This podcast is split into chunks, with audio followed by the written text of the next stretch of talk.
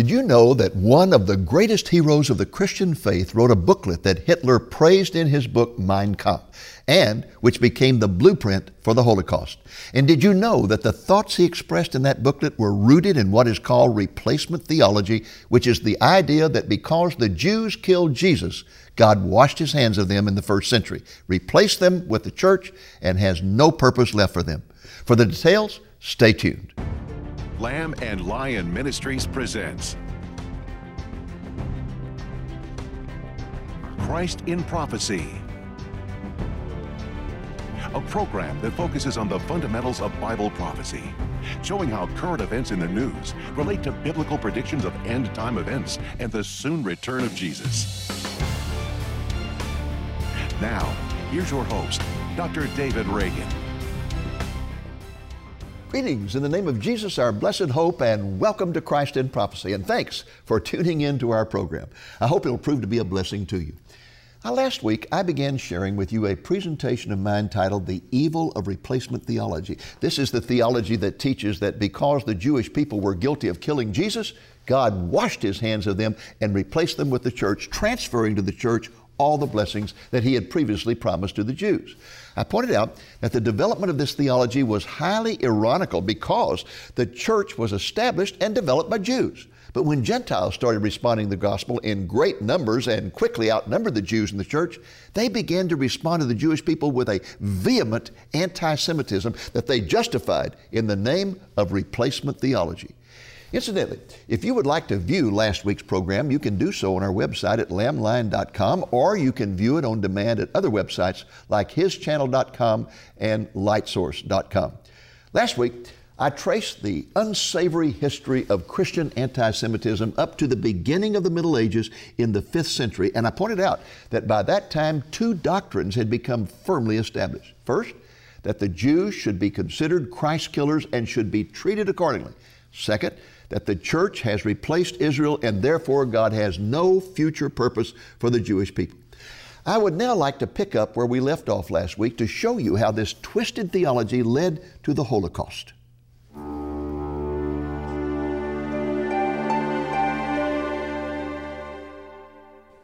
Again, by the beginning of the Middle Ages in the 5th century, two erroneous concepts about the Jews had become firmly established in Christian doctrine. One, the Jews should be considered Christ killers and should be mistreated accordingly. Number two, the church has replaced Israel and God has no future purpose for the Jews. And these concepts were reinforced throughout the Middle Ages through the Crusades, artistic expressions, blood libels, Black Plague myths, distinguishing marks, relegation to ghettos, pogroms, and the Inquisition. Let me just briefly comment on each of these. First, the Crusades. Although their major purpose was to free the Holy Land of its Muslim rulers, the hatred of the Jews that had been instilled in the people of Europe by the church encouraged the Crusaders to slaughter all the Jews along the way. Further, Pope Urban had given the Crusaders a guarantee of absolution for crimes committed in the Crusader cause. The Crusader shout, God wills it, soon became transmuted into kill a Jew and save your soul. The atrocious, the atrocities committed in the name of Jesus were beyond imagination. For example, after the Crusaders captured Jerusalem on July the 15, 1099, Jews were herded into their synagogues, exits were blocked, and the synagogues were surrounded by soldiers who sang, Fairest Lord Jesus, while they burned the synagogues to the ground. Artistic expressions. Since the literacy rate in the Middle Ages was probably only 25% at most, the most important mode of communication to the common people was through various forms of art. These took the form of dehumanized portrayals of Jews in paintings, picture books, picture Bibles, sculptures, and dramas. One of the most vivid and abominable, obscene pictures was this one called the Jewish Sow. It appeared throughout Europe in the Middle Ages in many different forms. It depicted Jews nursing on pigs and eating their excrement. This horrid scene was painted on church walls featured in stained glass windows, portrayed in statuary in churches. Here's an example of it on the exterior of the Regensburg uh, Cathedral in Germany. It was facing the Jewish quarter. This depiction dates from the 13th century. And here is another example of the scene on the exterior of a parish church in Wittenberg, Germany. A more sophisticated portrayal of replacement theology was to be found in a very popular image called Ecclesia versus Synagoga, or the church versus the synagogue. It personified the church and synagogue as rival queens. The Jewish queen was shown blindfolded, bareheaded, downcast. In one hand, she holds a broken staff, in the other, she clutches the tablets of the law, which are about to slip from her hand. The church queen is depicted as triumphant, wearing a crown with a cross in one hand and a chalice in the other. These statues were often found at the portals of cathedrals. They clearly communicated the idea that Jews had been cast aside to make way for the new people of God. Here are two, the two women portrayed in a crucifixion scene published in a German Psalter in 1260. On the left, you see the church queen collecting the blood of Jesus in her chalice. On the right, you see the Jewish queen blindfolded, looking down in shame. Another type of artistic expression that was popular was the drama. Miracle plays and passion plays abounded during the Middle Ages, and they were used to cultivate hatred toward the Jewish people. Jews were depicted as demons who knew full well that Christ was the Son of God. In each play, as Christ carried the cross, he was tortured and tormented by bloodthirsty, cursy devils who had hooked noses, horns, and tails. The Jews were made to seem as evil as Christ was divine. Bible storybooks and picture books like the Holkham Bible, produced in London in the 14th century, always portrayed the Jews as evil agents of Satan. Take this picture, for example, from the Holkham Bible. It shows the crucifixion, and notice there are no Roman soldiers portrayed. All that you see are Jews who are involved in killing Jesus. Throughout the Middle Ages, professing Christians spread myths which helped to heighten popular hatred and fear of the Jewish people. As a result, it became commonplace among Christian groups to think of Jews as agents of Satan. One of the most popular anti Jewish myths gained widespread acceptance was the notion that Jews murdered Christians each year around the time of Passover in order to get blood needed to perform satanic rites. The blood libel is still alive and well today, folks. This is taken from a Palestinian magazine. This became known as the charge of ritual murder or blood libel. Another common myth that circulated during these years was that Jews would steal the wafers used in communion and stab them with knives, killing Jesus over and over again. The most notorious blood libel of the Middle Ages occurred in 1493 when a two year old boy named Simon disappeared in Trenton, Italy. This is one person's version of this. His father blamed the Jewish community, and 15 Jews were charged with ritual murder and burned at the stake. This emotional story spread quickly throughout Europe and inspired many charges of ritual murder against the Jews. The Black Plague in the middle of the 14th century killed approximately one third of the population of Europe. At the time, it was not known how the illness spread. But stories and rumors circulated that Jews had poisoned the wells. And although the accusation was totally unfounded, many Christians believed the myth. One reason it was easy to believe is because the Jews were not impacted by the plague as much as were the Gentiles. But this was not this was due to sanitary laws of the Bible that they followed, like washing their hands after going to the bathroom. More than 60 Jewish communities were burned to the ground, with all their occupants killed.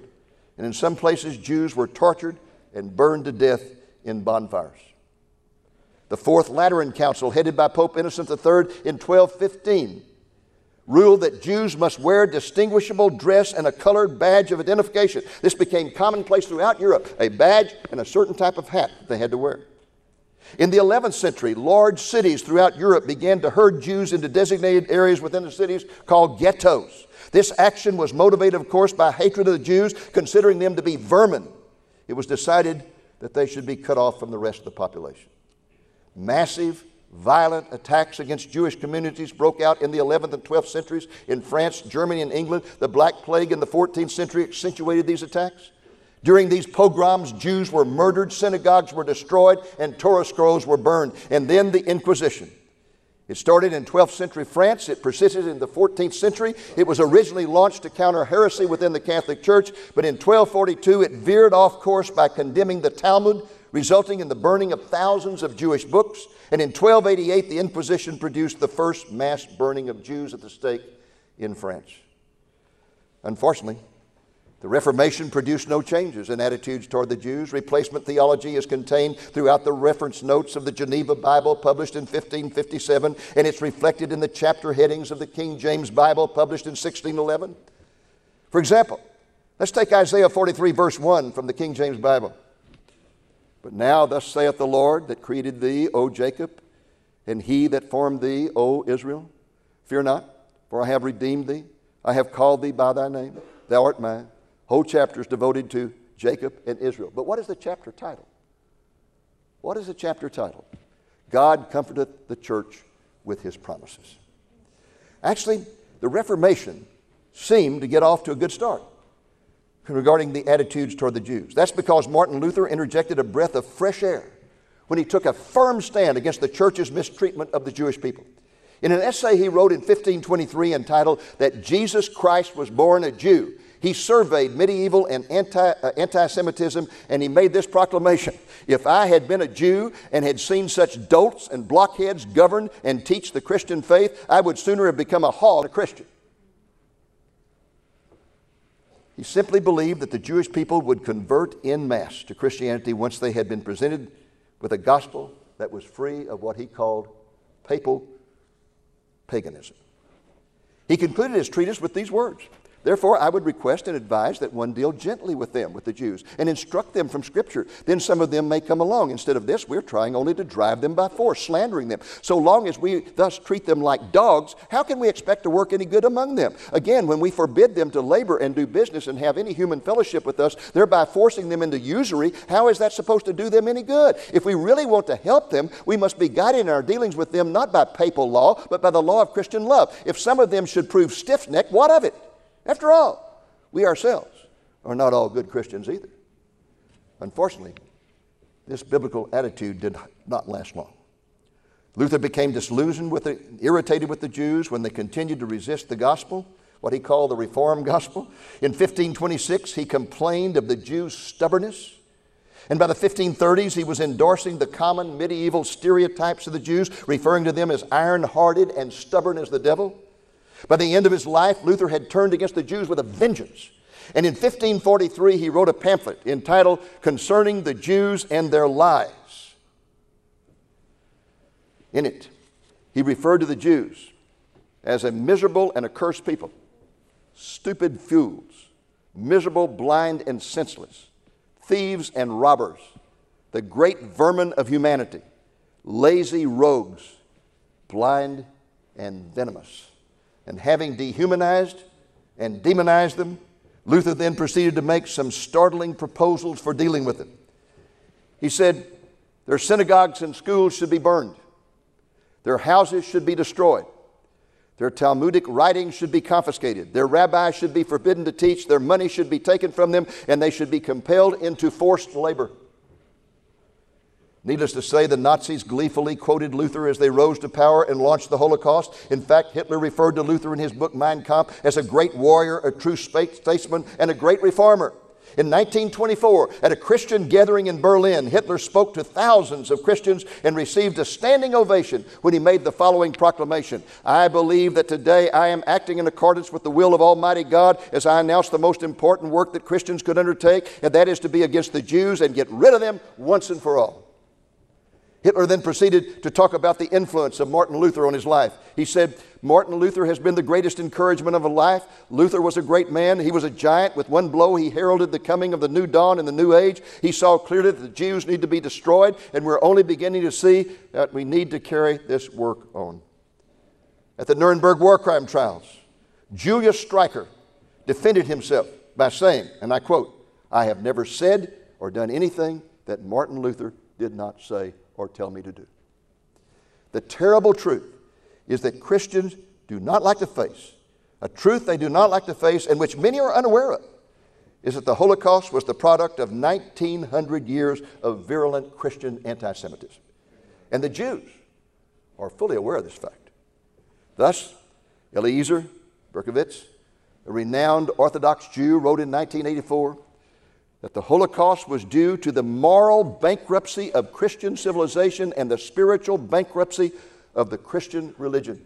He further observed that a straight line leads from the first act of oppression against the Jews and Judaism in the fourth century to the Holocaust in the 20th century.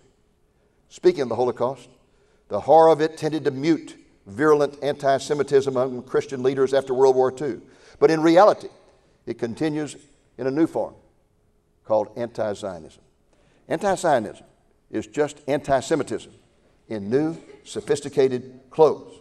Whereas anti Semitism sought to drive out the Jews from the lands where they live, anti Semitism refuses to accept their right to live in their own land. And so you have it an overview of the sad and sordid history of Christian anti Semitism rooted in replacement theology and continuing this day under the guise of anti Zionism. What does the Word of God have to say about all this? To begin with, it strongly repudiates anti Semitism. Consider these words from Psalm 129 May all who hate Zion be put to shame and turn backward. Let them be like grass upon the housetops, which withers before it grows up, with which the reaper does not fill his hand, nor do those who pass by say, The blessing of the Lord be upon you. Do not even give a blessing to someone who is an anti Semite. With regard to the allegation that the Jews are Christ killers, the Word of God clearly identifies who murdered Jesus and makes it plain that the Jews were not exclusively responsible. You will find the identity of those responsible in Acts 4:27. For truly in this city there were gathered together against your holy servant Jesus, whom you did anoint, both Herod and Pontius Pilate, along with the Gentiles and the people of Israel. Who murdered Jesus? The Romans, the Jews, the Gentiles, and someone else who's not mentioned in this verse you and me. Because he died for the sins of the world, and we are sinners. All of us have the blood of Jesus on our hands. Regarding the idea that God has, in some way or other, fulfilled the land promise to the Jews during the time of Joshua, it's interesting to note that long after Joshua, King David wrote in Psalm 105 that the land promise is everlasting in nature and is yet to be fulfilled. The fact of the matter is that the Jews have never occupied all the land that was promised to them in the Abrahamic covenant. Under Joshua, they were given only the land that was promised to the chiefs of the tribes and to Moses. Concerning the claim that Jesus, that Jews have been rejected by God, there are a couple of biblical principles that need to be kept in mind. First, the Bible affirms that the Jews were called to be the chosen people of God to witness what it means to have a relationship with God. And the Bible makes it clear that this calling is irrevocable. You can find the calling of Israel in Isaiah 43. You are my witnesses, declares the Lord, my servant whom I have chosen, so that you may know and believe me and understand that I am He. Before me there was no God formed, and there will be none after me. I even I am Yahweh, and there is no Savior besides me. So you are my witnesses, declares Yahweh. The everlasting nature of this call is emphasized in Romans 11. From the standpoint of the gospel, they, the Jews, are enemies for your sake, but from the standpoint of God's choice, they are beloved for the sake of the fathers, for the gifts and the calling of God are irrevocable. In direct contradiction to replacement theology, the Bible teaches that the Jews have never been replaced with the church because of their unbelief. In Romans 3, Paul asserts point blank that the rejection of Jesus has not nullified God's faithfulness to the promises he had made to them. It's incredible how far the church has gotten away from what the Bible has to say about this. Look at this Romans 3. Paul asks the question What advantage has the Jew? The church has answered that question for 2,000 years none whatsoever. But look what Paul says great in every respect. First of all, that they were entrusted with the oracles of God. Another question What then? If some did not believe, their unbelief will not nullify the faithfulness of God? And the church for 2,000 years has said, Yes! And what did Paul say? May it never be. Rather, let God be found true, though every man be found a liar. Paul makes the same point again in Romans 11 1, where he asks, God has not rejected his people, has he? Again, the church's response for 2,000 years has been yes, but Paul's response is exactly the opposite. May it never be, for I too am an Israelite, a descendant of Abraham, of the tribe of Benjamin. And then he ends it with plain English God has not rejected his people whom he foreknew. It is true that the Jewish people are currently under discipline because of the rejection of the Messiah. Over and over in their scriptures, the prophets said they would be disciplined if they were unfaithful, but always the promise was made that they would be preserved. An example of this type of prophetic statement can be found in Jeremiah chapter 30, verse 11. For I am with you, declares the Lord, to save you, for I will destroy completely all the nations where I've scattered you. Only I will not destroy you completely, but I will chasten you justly, and will by no means leave you unpunished. God has preserved them. He's preserved them in His grace because He loves them. In Zechariah 2 8, God proclaims the Jewish people are the apple of His eye, and He warns against anyone, anyone trying to harm them. Another reason they have been preserved is because God is determined to bring a great remnant of the Jews to salvation this promise is made repeatedly throughout the Hebrew Scriptures and is confirmed by Paul in the New Testament in Romans 9 through 11. The salvation of this remnant is described in detail in Zechariah 12:10, where it says that at the end of the tribulation, the remaining Jews will come to the end of themselves and they will turn their hearts to God in repentance and accept Yeshua as their Messiah when he lands on the Mount of Olives. And this believing remnant will go into the millennium in the flesh and will comprise the nation of Israel, to whom God will fulfill all the prophecies he has made to the Jews. During the millennial reign, the nation of Israel will be the prime nation of the world, through whom God will bless all the other nations. I love this painting of the millennium. The Bible says that when Jesus returns, it'll be the greatest earthquake in history, and the mountains will be uh, lowered and the valleys lifted up. It's like the whole earth becomes a plain, and Jerusalem will be lifted up. It implies Jerusalem will be the highest point on planet Earth. So Jerusalem is lifted up. And you see the glory of God coming forth as Jesus reigns as King of Kings and Lord of Lords. You see millions of people coming to Jerusalem as it says they will do during the Feast of Tabernacles. You see the, the water coming out and going down to the Dead Sea where the Dead Sea will become alive. You see the man beating the swords into plowshares, the wolf with the lamb, and the little boy playing with the snake. A portrayal of what the Bible exactly says about the millennial reign.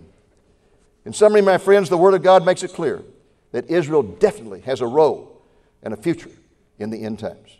There can be no doubt, no doubt, that a perversion of Christianity called replacement theology has been the source of most anti Semitism in the Western world. Throughout Northern Africa, the Middle East, and parts of Asia, anti Semitism has been promoted by Islam. The Quran calls Jews the children of monkeys and pigs. But there are anti Semites in this world who are neither Christian or Muslim and who have never even met a Jew. For example, a few years ago, several of the top 10 best selling books in Japan were virulently anti Semitic, blaming all the problems of Japan on the international Jewish uh, conspiracy. Why is anti Semitism so widespread? Why is it so persistent? Why is it so virulent? Why is it so irrational? It's because it is fundamentally a supernatural phenomenon. I want to end as I began by emphasizing that Satan hates the Jews with a passion. He hates them because God provided both the Bible and the Messiah through them. He hates them because God called them to be His chosen people. He hates them because God has promised to save a great remnant of them. He hates them because God loves them. And the result is that he works overtime to plant seeds of hatred in people's heart toward the Jews. He's determined to destroy every Jew on planet Earth so that God cannot keep his promise to save a remnant. He tried to annihilate them in the Holocaust. He failed. He will try to destroy them once again during the last half of the tribulation he will fail. In conclusion, replacement theology is an abomination. It is unbiblical. It has resulted in virulent anti Semitism that has in turn resulted in the deaths of millions of Jews. There is no reason why the church should be covetous of the promises that God has made the Jewish people. God has also made some glorious promises to the church, one of which is the rapture.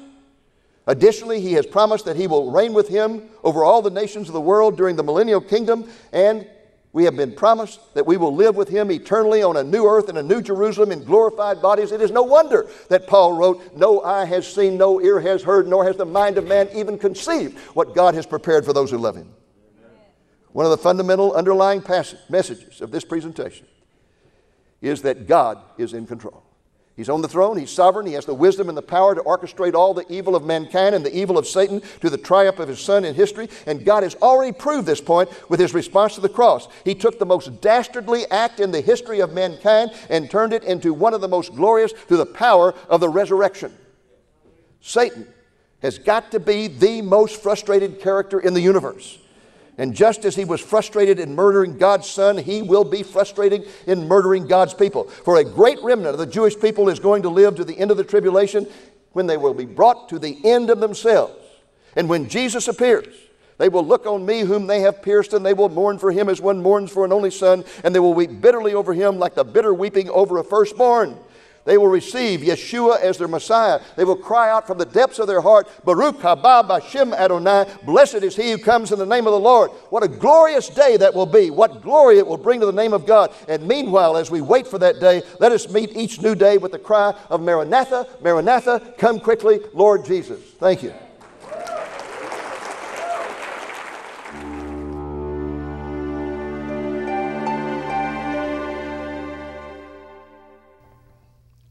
Welcome back to Christ in Prophecy and our discussion of the origins of Christian anti Semitism. Now, folks, I know the presentation you've been viewing has been a very challenging one, but I hope it has also been a blessing to you. I want to conclude this program by emphasizing something that I mentioned in my presentation and which I emphasized at the end of last week's program. It is my response to the accusation that the Jews were the killers of Christ. The Bible reveals this accusation to be an absolute myth. And that's because there is a passage in the New Testament that tells us precisely who killed Jesus. You will find the passage in Acts 4:27. It reads as follows: For truly in this city Jerusalem there were gathered together against your holy servant Jesus, whom you anointed, both Herod and Pontius Pilate, along with the Gentiles and the peoples of Israel. Now notice carefully who this passage says was responsible for the crucifixion of Jesus the Roman rulers, the Gentiles, and the Jews. But that is not a complete list. Do you realize who is missing from that list? You and me. That's because Jesus died for the sins of all humanity. Our sins, yours and mine, put him on that cross, and not just the sins of the Jewish people. If you have never received Jesus as your Lord and Savior, let me urge you to do so. He died for your sins. Repent of your sins. Place your faith in Him, and His blood will cover your sins, and you will stand justified before God. And folks, if you do that, then seek out a Bible believing and Jesus exalting church where you can make a public confession of your faith, witness that faith in baptism, and get involved in a Bible study group that will enable you to grow in your faith. And then start sharing your faith with others. Well, that's our program for this week. I hope you will be back with us next week. And until then, this is Dave Reagan speaking for Lamb and Lion Ministries saying, Look up, be watchful, for our redemption is drawing near. Have the Jews ceased to be God's chosen people? Are they guilty of the unforgivable sin of killing God? Has God replaced them with the church? Have they lost all hope as a nation? Are they devoid of any role in the end times? Dr. Reagan deals with these and many other questions regarding the Jewish people, and in the process, he does so in simple, understandable language. The book can be yours for a donation of $20 more, including the cost of shipping. To order, call the number you see on the screen Monday through Friday between 8 a.m. and 5 p.m. Central Time, or place your order through our website at lamblion.com. And with each order, we will include a complimentary copy of Dr. Reagan's video album titled The Evil of Replacement Theology. It is a one hour presentation that is so powerful that it resulted in Dr. Reagan being ordained as an honorary Messianic rabbi. When you place your order for the book and the video, ask for special offer number 670. Again, to order the book, The Jewish People Rejected or Beloved, and to receive a complimentary copy of the video about replacement theology, call the number you see on the screen Monday through Friday between 8 a.m. and 5 p.m. Central Time, or order online at lamblion.com and ask for offer number 670. It can be yours for a donation of $20 or more, including the cost of shipping. Thank you for joining us on today's Christ in Prophecy, a presentation of Lamb and Lion Ministries, a non denominational ministry dedicated to teaching the fundamentals of biblical prophecy and proclaiming the soon return of Jesus.